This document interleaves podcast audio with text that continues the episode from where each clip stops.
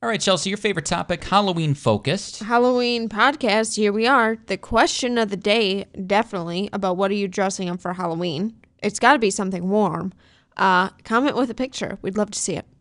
Yeah, it's it was we, so in college the the Halloween costumes would not be warm enough for a lot of people. and uh, this is going to be a Halloween where I hope kids can still go out, Yeah, but it's going to be so cold. I know. But still when you're driving home, watch out for the kiddos. Oh, yes. You got to be careful. Good job, Reed. Um, it wasn't my favorite topic because of the subject, but the Matthew Perry things pouring in from from, of course, the actor from Friends and, and did other things as well. And and I thought what was interesting about about him is that people feel as connected to him as an actor as a lot of uh, really more than average. Right. And Friends was such an iconic cultural moment in time.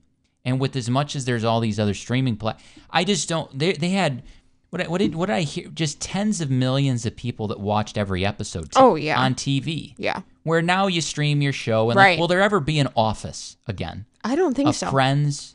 Because there's so many different platforms. Right. That's the problem. There's just that was what you watched, and that was the first sitcom I remember my parents watching as a kid.